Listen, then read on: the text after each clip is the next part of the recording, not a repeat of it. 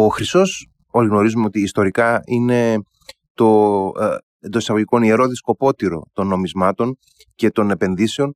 Ε, έχει πολύ μεγάλη σημασία όμως πώς αντιμετωπίζουμε σήμερα τον χρυσό σε μια εποχή που η, ο, εκχρη, ο εκχρηματισμός της οικονομίας βρίσκεται ε, σε απόλυτο βαθμό και έχουμε μπει ακόμα και στην εποχή των ψηφιακών ε, νομισμάτων. Για να δούμε λοιπόν πώς ε, επιλέγουν οι κεντρικές τράπεζες να επενδύουν σε χρυσό και ποιες από αυτές τις κινήσεις προδιαγράφουν ενδεχομένως το μέλλον του στον 21ο αιώνα. Έχουμε μαζί μας απόψε τον Σπύρο Αλεξόπουλο, αναλυτή αγορών και επενδύσεων, συνεργάτη του liberal.gr και liberalmarkets.gr. Καλησπέρα κύριε Αλεξόπουλε. Καλησπέρα κύριε Χαλαβίδη, καλησπέρα και στους ακροατές σας.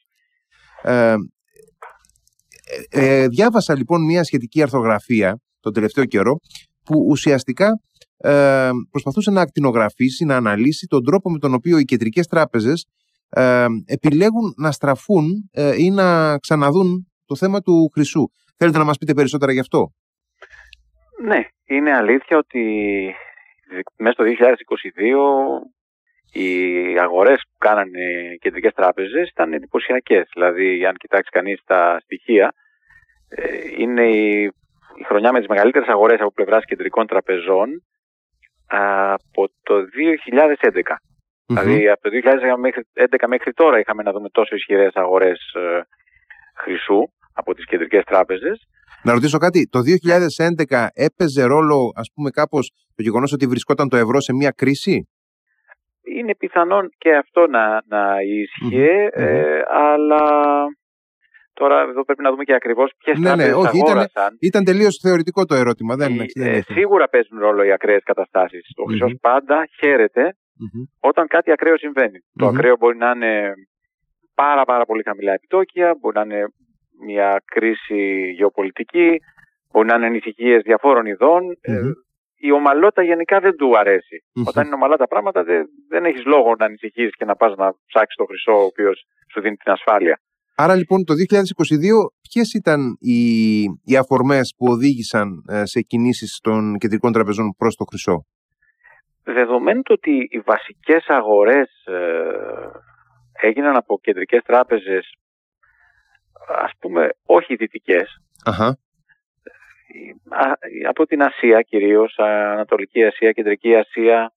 Ε, αυτό μας οδηγεί στο συμπέρασμα ότι, τουλάχιστον εγώ έτσι το βλέπω, ότι και ειδικά επειδή έγιναν οι πολύ μεγάλες αγορές έγιναν στο δεύτερο εξάμεινο της χρονιας ε, είναι βέβαιο ότι έχουν σχέση και με, την, ε, με τον πόλεμο στην ουκρανια και, τις, και το τι επακολούθησε από πλευράς κυρώσεων οικονομικών κυρώσεων απέναντι στη Ρωσία ε, και βεβαίως έχει σχέση και με την ε, πιθανότητα και με, την, με το φόβο ότι μπορεί η στάση αμερικανική και η δυτική να σκλίνει κάποια στιγμή απέναντι στην Κίνα.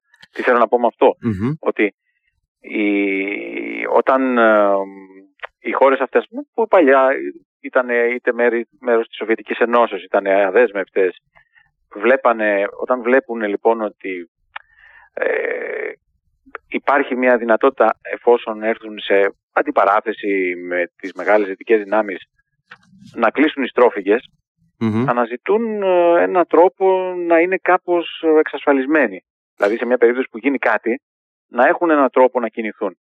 Άρα το, το παράδειγμα των κυρώσεων στη Ρωσία είναι ουσιαστικά μια, ένα κίνητρο ε, σε κάποιες ε, κεντρικές τράπεζες χωρών που δυνητικά θα μπορούσαν να βρεθούν και εκείνες στο στόχαστρο ε, του, μιας δυτικής συμμαχίας να, ε, να κάνουν τέτοιες κινήσεις αποταμίευσης σε χρυσό δηλαδή. Νομίζω πως ναι, νομίζω πως ναι. Έχει, έχει παίξει ρόλο αυτό, έχει παίξει ρόλο αυτό, ε, διότι αυτοί θέλουν, δεν θέλουν οπωσδήποτε να είναι δεμένοι σε ένα Οπότε Συμμετέχει προσπαθούν, ναι, ναι, συμμετέχει και η Κεντρική Τράπεζα της Κίνας σε αυτή τη διαδικασία. Συμμετείχε, έκανε τέτοιες κινήσεις. Και... Συμμετείχε εδώ στο τελευταίο τρίμηνο. Βλέπω κάποια στοιχεία. Στο τελευταίο τρίμηνο του 2022 η Κεντρική Τράπεζα της Κίνας ήταν η πρώτη σε αγορέ. Μάλιστα ήταν 62,20 τόνοι. Μετά ακολούθησε η Τουρκία με 53 τόνους περίπου. Οι Ηνωμένα Αραβικά Εμμυράτα 15 και κάτι. Το Κυργιστάν και μετά το ουσμπεκισταν Βέβαια εδώ πρέπει να πούμε ότι η σημασία έχει και το μέγεθος μιας χώρας και πόσα είναι ήδη τα αποθέματα σε, σε χρυσό γιατί το, η ποσότητα που αγόρασε στην Τουρκία είναι πολύ πιο σημαντική αν το κοιτάξει κανείς σε σχέση με το μέγεθος της χώρας, από ότι είναι η, η ποσότητα που, που αγόρασε η Κίνα για την ίδια την Κίνα. Mm-hmm. Πόσο πιο μεγάλη είναι η, η κινέζικη οικονομία σε σχέση με την τουρκική και έχουν αγοράσει σχεδόν την ίδια ποσότητα. Αχά. Είναι εντυπωσιακό στοιχείο αυτό. Και είναι, Κάτι που, είναι κάτι που εγώ προσωπικά το ακούω πρώτη φορά, δηλαδή δεν, δεν παρακολουθώ με λεπτομέρεια το σχετικό ρεπορτάζ, να είμαι ειλικρινής. Ε, αλλά δεν το έχω δει να γίνεται θέμα συζήτησης και σε ελληνικά μέσα ευρύτερα. Εννοείται το. Ναι, το, το, το στοιχείο που αφορά την Τουρκία. Ναι, βέβαια. Ναι, ναι, ναι. Mm-hmm. Εντάξει, υπάρχει, έχει γραφτεί νομίζω γενικά και mm-hmm. έχει σχέση και με τα προβλήματα με τον πληθωρισμό που υπάρχει στην Τουρκία. Σίγουρα υπάρχει και ζήτηση από τους ίδιους τους πολίτες. Mm-hmm. Οπότε μπαίνει χρυσός ε, στην ε, Τουρκία. Α, αλλά αυτό που έχει ενδιαφέρον είναι ότι αν υποθέσουμε ότι είναι σωστή αυτή η σκέψη που κάνουμε, ότι ε, χώρες που δεν θα ήθελαν να είναι οπωσδήποτε δεμένες σε ένα άρμα προσπαθούν να αποκτήσουν μια περαιτέρω ανεξαρτησία και ένα μέρος αυτής της ανεξαρτησίας θέλουν να το πιάσουν μέσω της αύξησης των διαθεσίμων σε χρυσό, ε, πρέπει να δούμε και ποιοι έχουν τα αποθέματα χρυσού αυτή τη στιγμή στον κόσμο. Δηλαδή, ας πούμε, πρώτη σε αποθέματα χρυσού είναι, είναι, η πρώτη χώρα είναι οι Ηνωμένες Πολιτείες. Mm-hmm. Δεύτερη είναι η Γερμανία. Τρίτη είναι η Ιταλία. Τέταρτη η Γαλλία. Η Ρωσία που ξέρουμε ότι έχει πολύ μεγάλα αποθέματα χρυσού είναι πέμπτη. Α, Και η Κίνα είναι κάτω από την ε, Ρωσία. Μετά έρχεται η Ελβετία. Οι χώρες αυτές που είπαμε, ας πούμε, το Ουσμπεκιστάν, το Καζακστάν, το οποίο πούλησε μεν στο τέλος, αλλά γενικά έχει καλή θέση, η Ινδία, η Τουρκία είναι αρκετά πιο χαμηλά. Και θα μπορούσε κανείς να σκεφτεί ότι αν όντως ισχύει αυτό, ότι έχουν αυτό στο μυαλό τους, θα πρέπει να αγοράσουν κι άλλα. Μάλιστα. Και να συνεχίσουν αυτή την προσπάθεια να ενισχύσουν τα αποθέματά τους σε χρυσό όταν έχουν τη δυνατότητα. Να το κάνουν Η Ρωσία ε, επειδή και αυτό θα έχει ένα ενδιαφέρον, ας πούμε, μέσα στο, στη χρονιά που πέρασε, που βρέθηκε ουσιαστικά ε, σε ένα πλαίσιο αυστηρών κυρώσεων και εντυνόμενων στο, στο πέρασμα του χρόνου κυρώσεων ναι. ε, στην οικονομία της. Ε, με ποιο τρόπο χρησιμοποιεί αυτά τα αποθέματα; Αυτό είναι κάτι το, το οποίο δεν μας λένε πολλά Ένα ενδιαφέρον στοιχείο είναι όπως το, το αναφέρει και το το Παγκόσμιο Συμβούλιο Χρυσού, που είναι μια οργάνωση που ασχολείται πάρα πολύ με αυτά, είναι, ε, κρατάει πάρα πολλέ στατιστικές. Από mm-hmm, αυτές παίρνουν στοιχεία και το Bloomberg και το Reuters και άλλες δημοσιογραφικές οργανώσεις που τις δίνουν μετά στους αναγνώστες. Ένα μέρος των αγορών και των πωλήσεων κεντρικών τραπεζών είναι αυτό που λέμε unreported. Δηλαδή δεν, είναι, δεν καταγράφεται. Δεν περνάνε αυτά υποχρεωτικά από ένα κανάλι το οποίο αφήνει ίχνη και θα ξέρουμε όλοι μας τι έγινε. Αυτό είναι ε, πάρα πολύ εντυπωσιακό. Δηλαδή υπάρχουν κινήσεις σε χρυσό που δεν τις μαθαίνουμε ποτέ. Ναι, ναι, όντως. Και φαντάζομαι ε, αυτό είναι και ένα μέρος της ασφάλειας που παρέχει ο χρυσός mm-hmm. στις χώρες αυτές γιατί αν θέλουν να ξεφύγουν από το μάτι κάποιου ενοχλητικούς εισαγωγικά ή να πούμε κάτι χειρότερο, ε, δεν θέλουν να δείχνουν κιόλα τι κάνουν. Δηλαδή και τα τελευταία χρόνια το Ιράν και η Τουρκία έχουν κάνει πάρα πολλές συναλλαγές σε χρυσό. Αυτό δεν αποδεικνύεται πάρα πολύ εύκολα. Έχει γραφτεί κατά επανάληψη. Και mm. έχουν κυνηγήσει και, και τράπεζες τουρκικές και ιρανικές οι Ηνωμένες Πολιτείες γιατί θεωρούν ότι με αυτόν τον τρόπο παρακάμπτονται οι κυρώσεις εις βάρος του Ιράν. Αχα.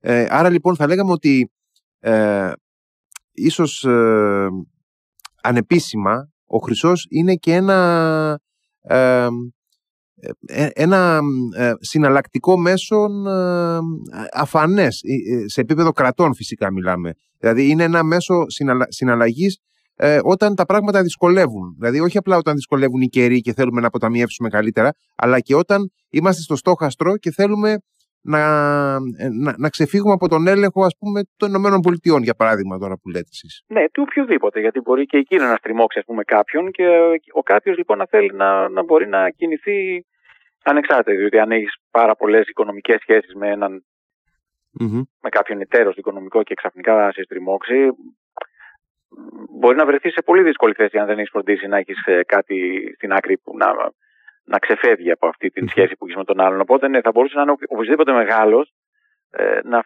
να στριμώξει έναν μικρότερο. Ο μικρότερος θα, θα ήθελε να έχει κάποιος, κα, κα, κάποιος τρόπο να μπορεί να ξεφύγει από, το, από, από την αγκαλιά της φιχτή, ας πούμε. Ναι, ναι, ναι, ναι. Του άλλου. Και ε, τα στοιχεία αυτά που έχουμε για τις κινήσεις σε χρυσό επικαιροποιούνται με τι ε, με, σε επίπεδο τριμήνου, ας πούμε. Αυτά συνήθως έρχονται σε επίπεδο τριμήνου, σε, ας πούμε, απολογιστικά. Άρα για το 2023 δεν έχουμε ακόμα κάποια εκτίμηση. Για το 2023 αρχίζουν κάποιες εκτιμήσεις, σιγά σιγά περνάνε, αλλά δεν έχουμε όχι. Συνήθως είναι σε τρίμηνο που τα βγάζει, τουλάχιστον το God Council. mm Ε, κυρίως έτσι τα βγάζει. Ε, και έχει κάποια στοιχεία καθώς ξεκινάει ας πούμε ένα τρίμηνο, αλλά δεν είναι τόσο ναι, ναι, καταλαβαίνω. Ε, τόσο ας πούμε... Αξιόπιστα. Όχι ακριβώς αξιόπιστα, δεν είναι τόσο επεξεργασμένα για να μπορεί να τα παρουσιάσεις με τη μορφή που, που τα παρουσιάζει ας πούμε στο, στο τριμηνιαίο και φυσικά και στο ετήσιο που βγάζει Κατάλαβα, κατάλαβα. Οπότε ε, θα, μπορούσαμε να πούμε ότι η εικόνα είναι ε, αυτή που ουσιαστικά παρουσιάσατε στην αρχή ότι μέσα στο 2022 συγκεκριμένες κυβερνήσεις που θέλουν να εξασφαλίσουν μια ε, σιγουριά, ας το πούμε έτσι, έναντι πιο δύσκολων ε, συνθήκων μέσα στην ευρύτερη κόντρα Ρωσίας-Δύσης, ε, κάνουν, ε, παίρνουν τα μέτρα τους. Ναι, και, και φαντάζομαι είναι, δεν είναι μόνο αυτό. Υπάρχει και μια, η διάθεσή τους να, να έχουν και για λόγους ασφαλείας γενικότερους, που δεν σχετίζονται κα, κατά ανάγκη με γεωπολιτικά να έχουν κάποιο αυξημένο επίπεδο ασφαλείας, γιατί βλέπουν ότι γίνονται και ατυχήματα σε εισαγωγικά, ψήφια γίνονται ζημιές, πρέπει να έχεις κάτι το οποίο είναι έξω από αυτό που θα πάθεις ζημιά άμεσα. Mm-hmm. Διότι όλα συνδέονται μεταξύ τους. Ο mm. χρυσός, όταν είναι στο θησαυροφυλάκιο τη τράπεζα, δεν συνδέεται κατά ανάγκη με κάτι. Mm-hmm. Η Τουρκία, στη φάση που βρίσκεται, που είναι μια ε, κάπως εύθραυστη, θα λέγαμε, δημοσιονομικά φάση. Ε, με ποιους τρόπους της είναι χρήσιμο ε, να έχει αυξημένα αποθέματα σε χρυσό ε, ώστε να προχωρεί μέσα στο δεύτερο εξάμεινο του 2022 όπως μας περιγράψατε σε τόσο σημαντικές ε, αγορές. Ε, αυτό... Γιατί φαντάζομαι, για να συμπληρώσω το ερώτημα, φαντάζομαι ότι για να αγοράσει το χρυσό, ο οποίος μάλιστα ε, ε, υποθέτω ότι αφού αγοράζουν αρκετοί, ανεβαίνει λίγο και η τιμή του, υποθέτω, ε, θα, θα εξαντλεί στην αλλαγματικά αποθέματα, έτσι δεν είναι; Σωστό, αλλά όταν έχεις μια πολιτική που ξέρεις ο ίδιος ότι η κυβέρνηση ήδη γνωρίζει ότι η λίρα θα πέφτει αν συνεχίζει αυτή του είδους την πολιτική. και η ίδια κυβέρνηση και η, και η Ειδική Τράπεζα που γνωρίζουν, φαντάζομαι, ότι παίρνοντας λίγο χρυσό μειώνεται κάπως η απώλεια. Δηλαδή, ξέρουν ότι οι 10 λίρες ε, Τουρκίας, ας πούμε, ένα υποθετικό παράδειγμα, θα αγοράζουν ε, μια χρυσή λίρα σήμερα, αλλά σε μερικούς μήνες θα αγοράζουν μισή. Οπότε mm-hmm. θεωρούν ότι είναι σωστό, παρότι είναι πεσμένο το νόμισμά τους, είναι σωστό να ξοδεύουν κάποια χρήματα για να κρατήσουν κάτι πιο σταθερό μέσα. Ενδεχομένως δηλαδή λειτουργεί και ως ένα ε, αντίβαρο ε, ασφάλειας στην, ε, στη, ναι, σε κάποιο βαθμό, στο νομισματικό σύστημα της Τουρκίας ναι, αυτό. Πρέπει να ισχύει και αυτό σε ένα σημείο, ναι. Ναι, ναι, ναι. Ε, οπότε αυτές οι κινήσεις λοιπόν που μας δημιουργούν μια αίσθηση για το 22 προδιαγράφουν κάτι για τη θέση του χρυσού στο επόμενο διάστημα; Γιατί, ναι, ε, νομίζω ότι αυτή η τάση που είδαμε φέτος και γενικά τα τελευταία 4-5 χρόνια είναι σαφές ότι οι κεντρικές τράπεζες κυρίως αναδειωμένων ε, οικονομιών ε, κάνουν τοποθετήσει σε χρυσό, ότι αυτό λογικά θα συνεχιστει και για, και για τους λόγους που είπαμε τους γεωπολιτικούς, αλλά και για τους λόγους που είπαμε τους άλλους ότι θέλουν να έχουν ένα αυξημένο επίπεδο ασφάλειας μέσα στα διαθέσιμά τους γενικά. Δηλαδή, παράδειγμα, η Κεντρική Τράπεζα του Ουσμπεκιστάν μέχρι το 2000, είχε αποφασίσει το 2020, 19 με 20, να διαφοροποιήσει λίγο τα διαθέσιμά της και να αγοράσει και κρατικά ομόλογα της Κίνας και των ΗΠΑ. Και σε μια συνέντευξή του ο κεντρικός τραπεζίτης είπε ότι τελικά αντιληφθεί ότι δεν έχει κανένα νόημα αυτό. Και τι κάνουν αυτοί, αγοράζουν όλη την παραγωγή του, των δικών τους χρυσορυχείων, γιατί έχει παραγωγή χρυσού το Ουσμπεκιστάν και τα αγοράζει κατευθείαν η κεντρική τράπεζα. Κάποια τα πουλάει φυσικά στο εξωτερικό για να πάρει χρήματα, αλλά ένα μέρος το, κρατάει και αυξάνει συνέχεια τα αποθέματά της. Μάλιστα. Okay. Ενδιαφέρον αυτό. Ε, ενδιαφέρον. Ε, να ρωτήσω κάτι άλλο. Γιατί στο μυαλό πάρα πολλών ανθρώπων που δεν είναι ειδικοί ε, σε αυτά τα θέματα, ο χρυσός έχει την, ακριβώς τη βαρύτητα της ασφάλειας. Οπότε θεωρείται πάρα πολύ καλό, πάρα πολύ θετικό μια οικονομία και οπωσδήποτε βλέπουμε ότι οι πολύ μεγάλες οικονομίες του κόσμου είναι και οι μεγαλύτεροι αποθέτες χρυσού. Οπότε φαντάζομαι ότι έχει τη δική της σημασία να, να αυξάνει κανείς ή να έχει σημαντικά αποθέματα. Γίνεται λοιπόν συζήτηση στην Ελλάδα από καιρό σε καιρό σχετικά με τα ελληνικά, τα δικά μας, τα εθνικά μας αποθέματα ναι. χρυσού. Και ε, πολλοί συμπολίτες μας λένε ότι α, εμείς δεν έχουμε σημαντικά αποθέματα χρυσού και ε, αυτό πολλές φορές φτάνει και σε, μια, σε ένα επίπεδο συνωμοσιολογίας ότι σκόπιμα δεν κρατάμε χρυσό για να είμαστε ε, δέσμοι άλλων οικονομικών κέντρων κλπ. Αλλά ε, πέραν από τη συνωμοσιολογία, ε, ωστόσο γεννιέται και μια εύλογη απορία. Γιατί η Ελλάδα θεωρεί ότι δεν χρειάζεται να έχει σημαντικά αποθέματα ή έχει και δεν το γνωρίζουμε εμείς; Ε, τα αποθέματα τώρα σύμφωνα με το, το Gold Council που είμαστε το Συμβούλιο Χρυσού ε, τα αποθέματα της Ελλάδας είναι 114,24 τόνοι στο τέλος του 2022. Τώρα αυτό βέβαια δεν λέει από μόνο του Σαν απόλυτος αριθμός, ναι. Ναι, αλλά μπορούμε να πούμε, ας πούμε ότι η, η Σουηδία, που ναι μεν έχει μικρότερο πληθυσμό από εμάς, αλλά είναι πολύ πιο ισχυρή οικονομικά χώρα, έχει 125 mm-hmm. ε, ε, τόνους. Ε, έτσι. Άρα αυτό σημαίνει ότι δεν είμαστε και δεν υστερούμε και πολυ Το Ηνωμένο Βασίλειο το οποίο είχε πουλήσει πολλά είναι στους 310 τόνους και αυτό σε σχέση με εμάς, ναι, σίγουρα δεν, δεν δείχνει ότι εμείς είμαστε πολύ πίσω. Υπάρχουν και άλλες χώρες. Η Πορτογαλία έχει πολύ μεγάλα Εντάξει, το Ηνωμένο Βασίλειο είναι και μια παγκόσμια επίπεδο οικονομία, έτσι. Ακριβώς, ναι, ακριβώς. Mm-hmm. Αυτό λέω. Mm-hmm. Υποθέτω ότι δεν είμαστε από αυτούς που δεν έχουμε καθόλου, ούτε έχουμε υπερβολικά πολύ, πολλά αποθέματα ε, χρυσού. Δεν νομίζω ότι προκύπτει ότι είμαστε πολύ πίσω, ότι το έχουμε, ας πούμε, έχουμε κάνει κάτι που δεν έπρεπε. Το γεγονός ότι η Ελλάδα ε, βρίσκεται ε, ενταγμένη σε ένα ευρύτερο, ισχυρό, μεγάλο ε, νομισματικό μπλοκ του ευρώ ε, λειτουργεί και ως μια είτε ψυχολογική εντός εισαγωγικών είτε και πραγματολογική δικλίδα ασφαλείας τόσο ώστε να, να αισθάνεται ότι δεν χρειάζεται δηλαδή να αισθάνεται η κεντρική μας τράπεζα ότι δεν χρειάζεται να επεκτείνει υπερβολικά τα αποθέματα σε χρυσό. Εντάξει, λογικό είναι αυτό. Προφανώς είναι λογικό γιατί ξέρουμε ότι δεν θα μείνουμε, δεν μπορούμε να μείνουμε εντελώς μόνοι μας και να χρειάζεται να καταφυγουμε σε, να πουλήσουμε τα σημικά έστω και εδώ κυριολεκτικό θα είναι αυτό.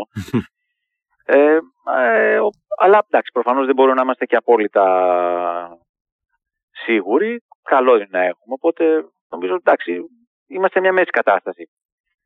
Νομίζω ότι OK, okay, αν είχαμε ναι, και οπότε παραπάνω... Και, ναι, και η κινδυνολογία πάνω σε αυτό το θέμα είναι λίγο εκτός τόπου και χρόνου. Εντάξει, νομίζω ότι είναι υπερβολική. Mm-hmm. Ότι είναι υπερβολική. Mm-hmm. Δηλαδή, αν είχαμε μηδενίσει τα αποθέματα, ναι, θα ήταν ένα. Θα, θα λέγαμε ότι δεν είναι κάτι σωστό. Mm-hmm. Ε, σε σχέση με το μέλλον, ε, γιατί βρισκόμαστε ήδη, έχουμε μπει στην εποχή της ψηφιοποίησης των, ε, ε του νομισματικού κόσμου, βλέπουμε, διαβάζουμε πάρα πολλά, ακόμα και αν ε, τα ψηφιακά νομίσματα είναι σε έναν βαθμό ε, μεταξύ της ε, ε, θεσμικότητας και της ε, μη θεσμικότητας, αλλά εν πάση περιπτώσει είναι μια πραγματικότητα πια και ταυτόχρονα φυσικά υπάρχει και το παγκόσμιο νομισματικό σύστημα, υπάρχει πληθώρα επενδυτικών μέσων. Παρ' όλα αυτά βλέπουμε ότι ο χρυσός που είναι το πανάρχαιο, το πιο έτσι, ε, βαθιά συνδεδεμένο με την ανθρώπινη ιστορία ε, μέσω αποταμίευσης παραμένει πάρα πολύ ισχυρός. Έχει ένα ιδιαίτερο ενδιαφέρον αυτό κατά την άποψή μου ότι ενώ βρισκόμαστε στον 21ο αιώνα συζητάμε για τη σημασία του χρυσού και ε, αναρωτιέμαι είναι, ε, θα μείνει πάντοτε ο χρυσός δηλαδή ε, δεν, θα, δεν θα πάψει ποτέ να έχει αυτή την, τη, τη, διάσταση της, ε, καλύτερης, ε, του, του καλύτερου αποταμιευτικού μέσου ή εν πάση του πιο ασφαλούς αποταμιευτικού μέσου; Δεν πιστεύω ότι θα το χάσει ποτέ εντελώς αυτό. Φαίνεται δύσκολο, ε, ειδικά μετά την ε, διάψευση των, τουλάχιστον την προσωρινή διάψευση των ισχυρισμών και των ελπίδων πολλών που λέγανε ότι ήρθε το ψηφιακό χρυσάφι το οποίο θα θα κάνει το χρυσό απόλυτα αχρίαστο. Αλλά είδαμε ότι το ψηφιακό χρυσάκι προς το παρόν δεν, είναι, δεν συγκεντρώνει τις προϋποθέσεις που θα έπρεπε για να μπορεί να θεωρηθεί ένα ασφαλές μέσο το οποίο θα αντικαταστήσει το χρυσό ή έστω και κάτι άλλο. Ε, οπότε νομίζω ενισχύθηκε η, Αχα. η, ας πούμε η φήμη του χρυσού η οποία είχε κάπως τρωθεί τα τελευταία χρόνια γιατί λέγανε ναι, τι, δεν πάει πουθενά αυτό πώς πάει πάνω το bitcoin και δεν βγαίνουν άλλα bitcoin ενώ ο χρυσός θα εξοριχθεί και, και γενικώς υπήρχε αυτή η φιλολογία εντάξει δεν ξέρω τι θα γίνει σε μερικά χρόνια με τα ψηφιακά νομίσματα. Μάτις δεν είμαι θα. Οπότε μπορεί να όντως να εξελιχθεί σε κάτι πιο, πολύ πιο καλό αλλά η πρώτη δοκιμή αυτών των ε, ψηφιακών μέσων ως ας πούμε ε, αποταμευτικών εργαλείων δεν νομίζω ότι πετυχε και αυτό σίγουρα βοηθάει το χρυσο Δηλαδή κάνει αρκετούς να πούνε για κάτσε εδώ έχει κάποια στοιχεία αυτό το μέσο ας πούμε αποταμίευσης ή από θησάβρης όπως θέλει να το πει κανείς τα οποία ακόμα δεν τα έχει βρει κανένας άλλος. Ναι, είναι πραγματικά ε, εντυπωσιακό ε, το γεγονός ότι ο Χρυσός διατηρεί αυτή την, ε, την ισχύ του, εν πάση περιπτώσει. Έχει μια πολύ ιδιαίτερη σημασία στην εποχή της ψηφιοποίησης των πάντων και της ε, πλήρους αντικατάστασης ουσιαστικά των αξιών από ονομαστικές ε, αξίες, γιατί περί αυτού πρόκειται όταν μιλάμε για τα χαρτονομίσματα ή οτιδήποτε. Έχουμε φύγει πάρα πολύ μακριά από τον ε, κανόνα του χρυσού, πια είναι πολύ μακρινό παρελθόν ιστορικό. Οπότε νομίζω ότι έχει πολύ ιδιαίτερη σημασία όλο αυτό. Ναι, όντως έχει κρατήσει ένα σημαντικό μέρος της αξίας που είχε. Δεν ξέρουμε πώς θα είναι τα πράγματα αργότερα, αλλά νομίζω ότι θα αργήσει και να είναι να χάσει αυτές τη, αυτή τη θέση που έχει στη συνείδηση των πολιτών αλλά και των ε, οικονομικών παραγόντων. Θα περάσει πολύς καιρός για να γίνει αυτό και δεν πιστεύω να το δούμε εμείς αυτό. Ε, μπορεί να, να, να δυνατήσει λίγο, αλλά δεν πιστεύω ότι είναι έτοιμος να φύγει.